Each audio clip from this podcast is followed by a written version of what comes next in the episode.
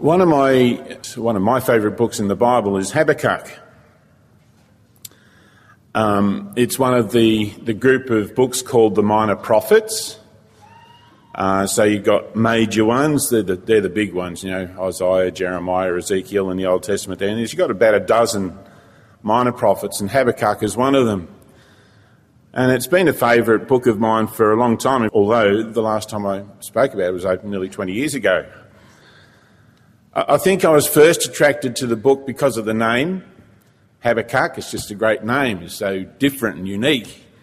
And I was also uh, attracted because it's short, you know, you can read it in less than five minutes. So that's good. But then I realised a few more things about it that I've really enjoyed. One is that it's still such a relevant book to us in this time now. So although we, uh, Habakkuk was talking at about the time of, um, we know there was 12 uh, tribes of Israel. They got, you know, the Ten Commandments from God. Uh, after time, you know, they, they sinned, and so they, the, the northern ten tribes were taken off by the Assyrians. The time of Habakkuk is a bit after that, and he's in the southern, he's one of the two uh, southern tribes there down in, in Judah around Jerusalem. Well, it's actually about the time that the Babylonians that succeeded the Assyrians uh, started, you know, flexing their muscle and invading Judah what else has happened around that time? So he's, he's talking around about the time of Daniel and uh, Jeremiah, and it's also happened that um, Nineveh. Remember how God sent Jonah to Nineveh to preach to Nineveh, and uh, they repented. So Nineveh was the capital city of Assyria.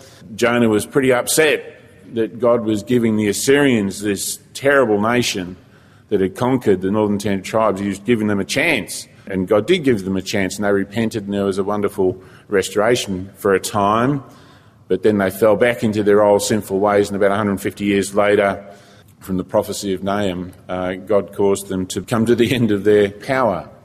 Habakkuk is around about this time. So uh, Nineveh's been destroyed, power of the Assyrians is waning, and the power of the Babylonians is increasing. So, while that's the context in which this book is written, so much of the book is so relevant for today. The things that Habakkuk complains about are the things that are happening today. And uh, God's answer was relevant to Habakkuk with respect to the Babylonians, uh, relevant when Paul preached to um, the guys in Antioch, uh, and he used this scripture, and it's relevant to us as we anticipate the return of the Lord. So it's a really relevant book for us. The other thing that I really like about this book, or that I enjoy in this book, is that this guy Habakkuk, he's got a problem with God. And uh, he, he doesn't, what he's um, observing is a lot of uh, wickedness in, in Jerusalem and around Judah at the time. And he's complaining to God. He has the temerity to complain, to stand up to God and say, What is going on here? what, what's neat about this, and it's quite informative in fact, is that God just doesn't strike him down, you know, with a bolt of lightning, but he answers Habakkuk, and he answers Habakkuk because of the attitude that Habakkuk came to um, God with. So he dares to argue with God. There's not too many people that did that. Someone else that argued with God was um, Moses. You might recall that uh, God was ready to wipe out Israel and start again. And Moses says, No, hang on a bit, you can't do that. And he, he actually has this, this argument with God. And, uh, and he wins the argument, what's more. And God had said that God repented of his desire to do away with Israel. So Moses won that argument. So do you realise what that means? That we are able to influence and change God's mind. That's quite incredible. Maybe that really does give us an idea of how powerful our prayer is. How powerful it is when we communicate, when we relate, when we connect with the God of, of everything. We have the ability to influence and to direct His power. It's just a wonderful thought to have. So, as I said, God didn't um, get cranky at, at Habakkuk because of his questions and, and that was because of his attitude when he prayed. These are some of the aspects of, of that attitude that Habakkuk prayed with. He was firm, but he was polite. He was insistent, but he was patient.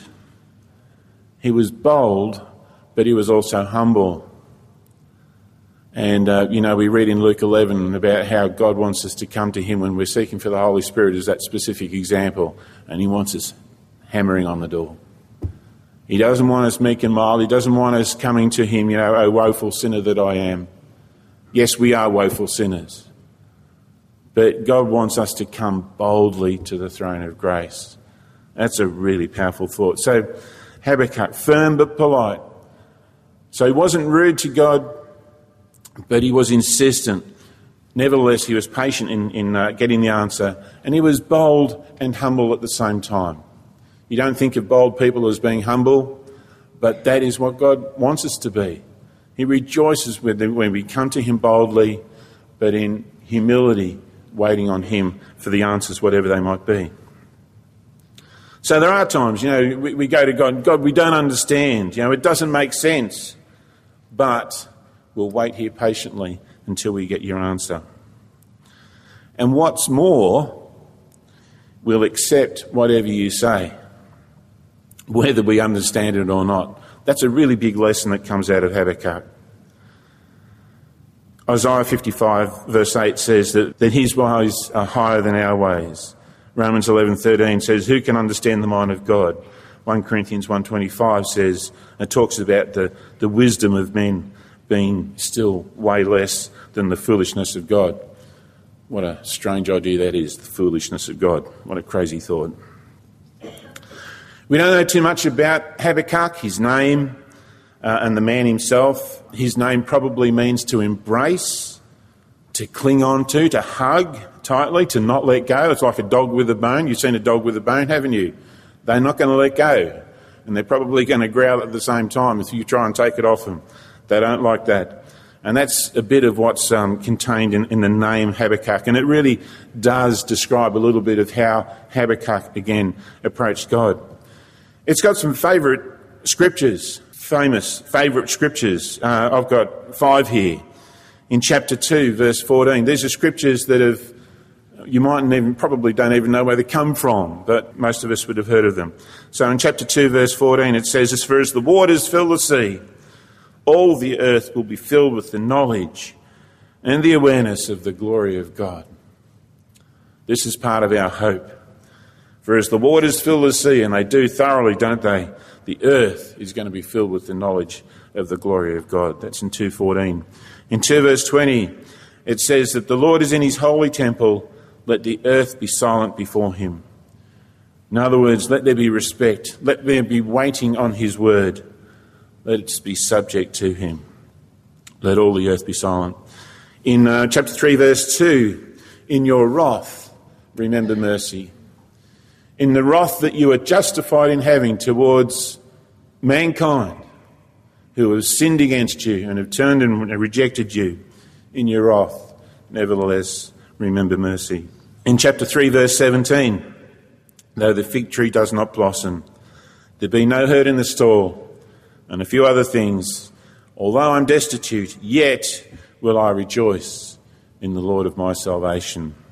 And then the big one, chapter 2, verse 4 the righteous, the just shall live by faith. A scripture that used three times and referenced three times in the New Testament. So, in terms of a subtitle for this talk, I've got two. The first one is Fostered by Faith, coming out of that scripture in 2 verse 4 about the just living by faith. So, one of my subtitles for this book is Fostered by Faith. So, fostered, it's to be adopted into a family. It's, it's a situation where you don't belong to that family, naturally speaking. You know, you've been born somewhere else.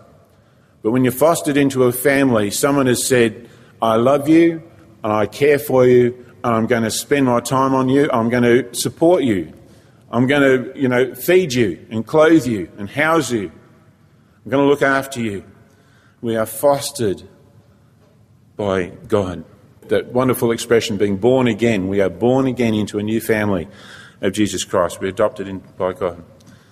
And the other title I had was The Joy of the Puzzled Saint.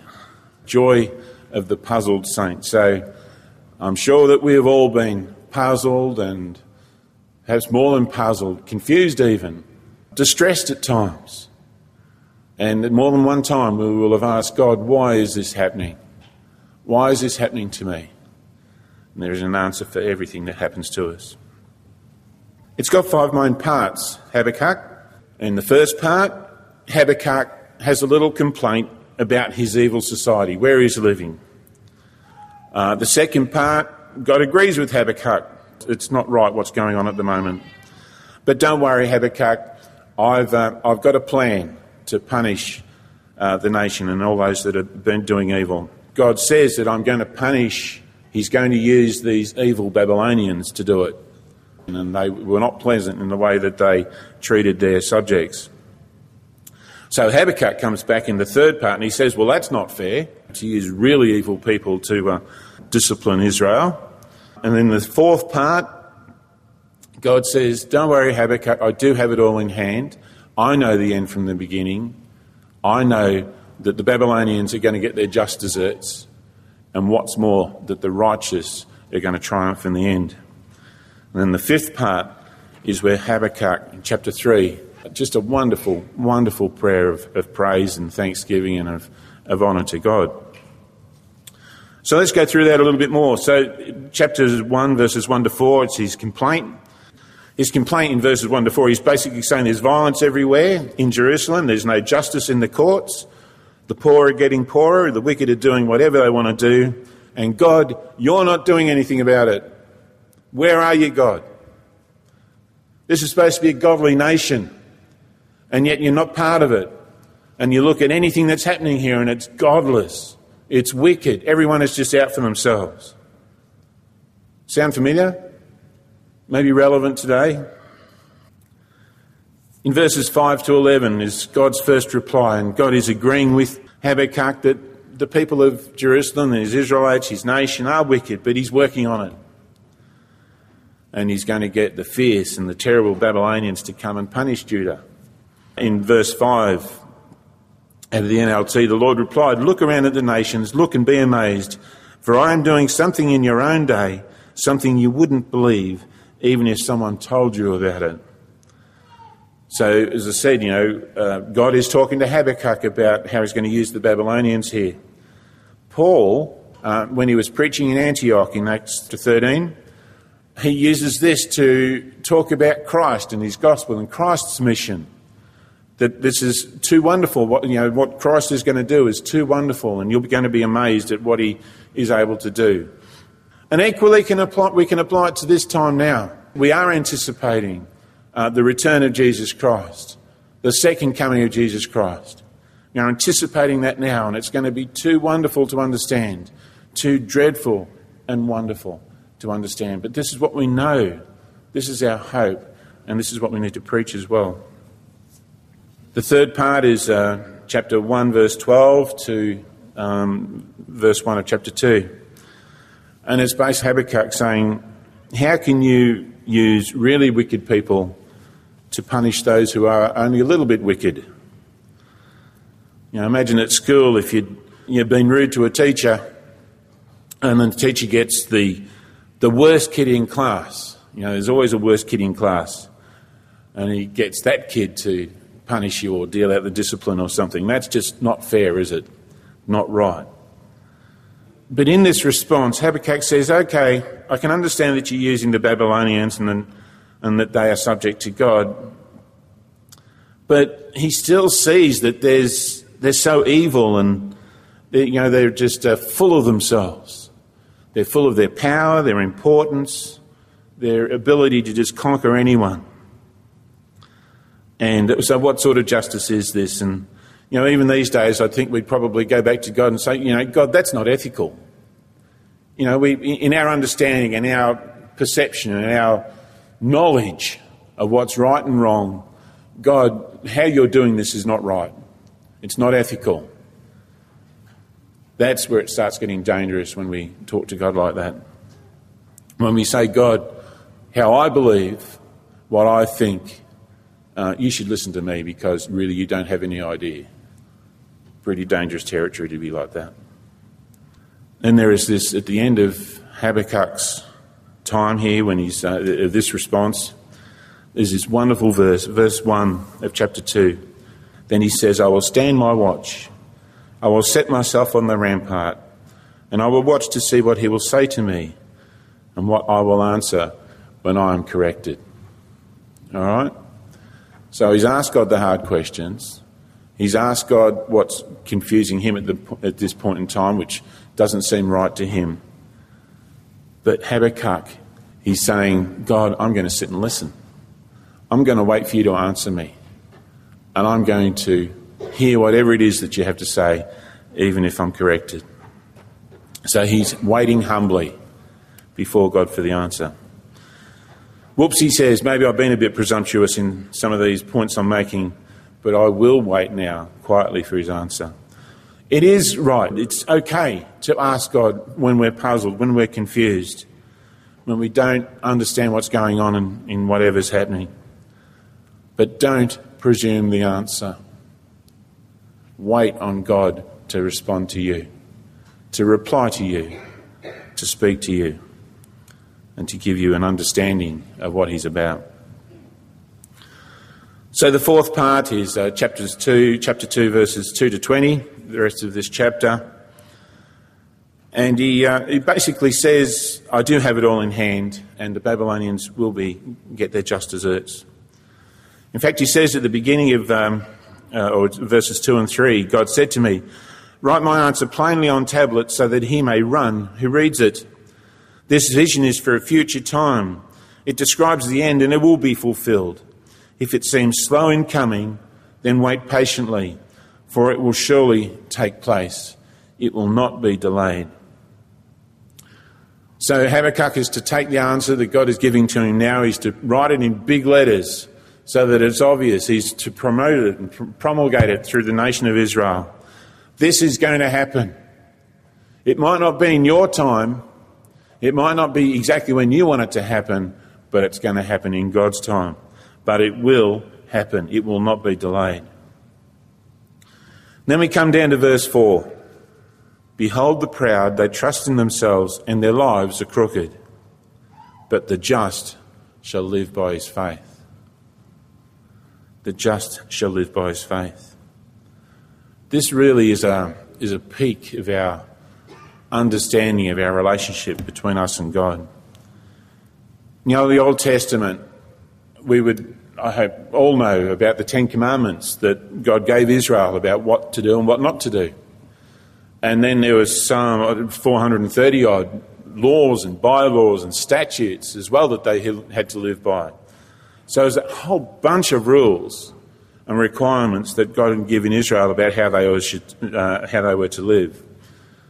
So these, all of these rules, they got summarised by David in Psalm 15. He summarised them down to about 11. And they are that um, he who lives blamelessly, he who works justice, who speaks truth, who does not slander or lie, who does not evil to his friends, who doesn't reproach his neighbour, who despises the evil man, who honours those who fear God, accepts all evil against him without responding back who lends money without interest to friends, who does not accept bribes. So, this is a list of the things that, that David is stating are, are going to be how to live before God. Isaiah in chapter 33 15, he summarises these to six, which are those who, it's for him who walks righteously, who speaks good things, who despises fraud, who doesn't take bribes, who doesn't listen to evil stories, and doesn't look on evil. In Micah chapter 6, verse 8, another one of the minor prophets, Michael says, It's the man who does justly, who loves mercy, who walks humbly. Isaiah in chapter 56, verse 1, he summarises them to two, which is to keep justice and to do righteousness. And then here in Habakkuk, he brings it all down to one thing that the just shall live by faith. The just shall live by faith. Who are the just? These are the people that God loves. These are the people that God has saved. These are the people that are going to rise to meet the Lord in the air. These are the people that are going to rule and reign with him. These are the people that are born again. But the just shall live. It's not a once in a time thing. We will exist, we will behave, we shall demonstrate faith. More than just receiving faith, if you like, we are also to be faithful. Both of these are encapsulated in this scripture. That means that we're not going to be controlled by you know, what our natural minds tell us but our minds will be able to revel in the Word of God. We're not going to be controlled by what we think and feel and sense, but we will still be sensitive, compassionate, joyful people. It means that we won't be distressed by the trials and problems that we have to endure in this life that just come against us but we're going to stay patient and positive as God works through us and causes us victory and understanding about whatever we're going through. We're going to live by faith. It's going to be a continual thing. In the message, it says that the person in right standing before God through loyal and steady believing is fully alive, really alive. Amen to that. A little bit of an aside here overcoming is not the same as winning. Last week I was given a talk by Pastor Warren Sharrock in the UK. I can't think what he called it, but it was about, um, about dealing with the fear and the confusion that he went through recently when his wife Wendy passed away. Um, the talk's on our website now and you can have a listen. It's a talk about overcoming and seeing God work very powerfully, even though, in this case, Wendy died. Fact, one of the comments of the nurses was that she had never seen a passing like this. Quite impactful. So, on the face of it, her death doesn't look like winning. But both he, Pastor Warren, and Wendy were definitely overcomers through this whole situation, and they have seen, both of them have seen God working as a result of this. In fact, death is not a failure for a saint. Death is a, is a win. You know, um, we don't have sad funerals here. There, there is sadness and grief at not being able to you know, ever have a cuppa again with them and never have a conversation with them again for the time being. But it's, it's not a sad time when, you know, a funeral of a saint. It's a glorious time of, of seeing a saint uh, you know, finish their course, you know, hang up their boots and rest for a little bit before the glory of heaven, before they see the glory of heaven. It's a wonderful time. So never think of death as a, as a failure. The just shall live by faith. They won't just be born again or saved by faith. They will, we will continue to live in faith and faithfully. That's two things. Like in a marriage, you know, you've got to have faith in your spouse and you've got to be faithful as well. So not only have you got to be able to trust your spouse, your spouse has got to be able to trust you. Two sides of the coin. We look at God. We need to have faith in God and trust that God will do what He's going to do. And we can have great confidence in God. He wants to also be able to have faith in us. In other words, that we are faithful, that He can trust us in the things that He's asked us to do. So we can't stay saved unless we continue to live faithfully, honestly, considerately, humbly. Basically, I guess, like Christ, to continue believing despite whatever might happen to us. Um, in our house meeting, we are just looking at 1 Peter. He is encouraging people in Turkey about uh, what they're going to have to endure. You know, there's persecution coming upon them. And he's saying to them, don't give up. He's saying, remember that this life is not all there is. That despite the persecution, they must still live a godly life. They must be kind and honourable and generous. They aren't to live thinking that God has given up on them because of what they're having to put up with, but confident that God will never give up, give up on us. Faith, the ability to feel so sure of God that no matter how dark the days, there's no doubt of the godly outcome. This scripture, as I said, is um, repeated three times in the New Testament in Romans 1 verses 16 and 17, where he, Paul is saying, I'm not ashamed of the gospel of Christ. It's the power of God to salvation for everyone who believes. For in the righteousness of God is revealed from faith to faith, as it is written, the just shall live by faith. What Jesus said, the gospel of Christ, what he said, what he brought to the earth, is the power to make anyone perfect as they believe in God and live in him. In Galatians 3:11 out of the NLT it says so it is clear that no one can be made right with God by trying to keep the law. You know those 400 odd things they had to do. For the scriptures say the just shall live by faith. This way of faith is very different from the way of law which says it is through obeying uh, the law that a person has life. Instead through Jesus Christ in verse 14 we who are believers might receive the promise of the Holy Spirit through faith. So we can't make ourselves acceptable to God. Only God can make us acceptable to Him. You know, we say that all the time. We repeat that all the time. We cannot make ourselves good enough for God. God's got to do that for us. But there's a responsibility once we are born again to be faithful, to make good choices, to serve God, to operate the gifts that God has given each of us to use.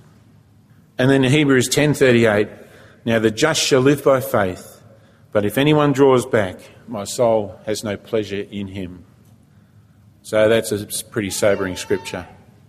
That if anyone draws back from the life and the liberty that God has granted to us through the power of the Holy Spirit and through the death of his Son, God's soul has no pleasure in that person. Instead of being called a friend of God out of Hebrews, we are actually not known of by God. What a terrible place to be in. So keep the faith. So that's verse 4. In the rest of God's reply, he acknowledges uh, the, the, the wickedness of Babylon and says that in the end they won't prosper. And he finishes with that scripture The Lord is in his place, let all the earth keep silence before him. And then there's this wonderful prayer of Habakkuk from, in chapter 3 a prayer of Habakkuk the prophet in verse 1, set to wild, enthusiastic, and triumphal music. That's out of the Amplified. When we hear things from God, they are to be rejoiced in. If they, even when they are warnings of what's going to happen, of the judgment of God, these are things that are to be shouted. These are things that we can warn others of. And not just for us to sit back and wait for God to do his thing, there's action for us to take. A prayer of Habakkuk the prophet set to wild, enthusiastic, and triumphal music. I love that. He starts in verse 2 I've heard all about you, Lord. I am filled with awe by your amazing works. In this time of our deep need, help us again, as you did in years gone by. And in your anger, remember mercy. So in verses 3 to 16, Habakkuk is reminding himself of, of the good things that God has done for Israel. It is always good for us to remember and to count our blessings. Always good for us to count our blessings. You feel if God isn't hearing your prayer right now, Remind yourself of the times that He has responded, and I know He has. You know, sometimes we can get into a dark place and not think and think that God has never responded to our prayer. We can get into a deep and a dark place, but He has. You stop and remember about the times where God has responded to you. So count your blessings. If it's been a while, listen to someone else's remarkable testimony. I guess that's one of the reasons why we share testimonies here as well, that, to keep reminding ourselves of how God is working in, in all of our different lives and the different ways in our different lives. You know, there are people that have, have been through depression and come out of it. There are people that have been really ill and come out of it through the power of God. Wonderful miracles. If you've never had to have a remarkable healing, uh, hear of a remarkable healing from someone else who's had to go through that particular trial. If you're finding it hard to pray, ask someone else to pray with you, or just get into the prayer room. Always open, always available. Just get in there, even if no one else is there. Have some prayer. Verses 17 to 19. Though the fig tree does not blossom, Though there be no fruit on the vines, the produce of the olive fail, and the fields yield no food. The flock is cut off from the fold, and there be no herd in the stalls. Yet will I rejoice in the Lord. I am destitute, says Habakkuk. even if I am destitute, if I have nothing in front of me, nothing to eat, and no prospect of it, if I'm you know, poor and blind and hungry, yet I will rejoice in the Lord. This is an attitude of faith. This is an attitude of confidence before God. Yet will I rejoice in the God. I will take joy in the God of my salvation. That is really hard sometimes, but it is possible in every situation through the power of the Holy Spirit. What, however dark and however low you might sometimes get, you get into the Holy Spirit. You feed the fire that God has put in, in, inside you. You feed the fire of the Holy Spirit and you see it where you awaken and you see the power come from there. If you can't do it by yourself, then do it with someone else. We are here, all of us, we're here for each other, aren't we? Amen? We are here for each other. Verse 19 The sovereign Lord is my strength. He makes me as sure footed as deer, able to tread upon the heights. Habakkuk talks about deer here. I must admit, the picture that I got was of, you know, the, the film we see of the, um, of the mountain goats in Tibet and all those really high, craggy places. And there's just amazing how they can possibly run and jump and climb up and down. It's incredible what they're able to do with no ropes. So that's what God does for us. He makes me as sure footed as deer. So even however rough our life might be, however craggy, however high, however low it might be, He makes us sure footed in that terrain like a deer or or a mountain goat. Habakkuk here is reiterating his faith in God, that whatever his personal circumstances, he is going to joy in the God of salvation. The joy of the Lord is our strength. The joy of the Lord is our strength. So, Habakkuk, fostered by faith and the joy of the puzzled saint. Just a quick recap of, of the main points. Sometimes it looks like God is not in control but even when we mightn't see it, He is. He is currently allowing sin and evil for a time, but there's going to be an end to it. We are so confident of that. And Christ will return, He will take over, He will rule, and He will reign, and it's going to be good, particularly because we're there helping Him, making such a good job. The just, those people that God finds acceptable, those that God is preparing a place for, those are us who live lives guided by our spiritual eyes rather than our physical eyes. You know, whatever might be happening to us, nevertheless, we see what's more important than that, what's more permanent than that, what's more real, and what's more true than that. In the end, it is the man that stays faithful and loyal to God, man or woman, who stays faithful and loyal to God who will live eternally. And despite whatever happens, yet will I rejoice in the Lord.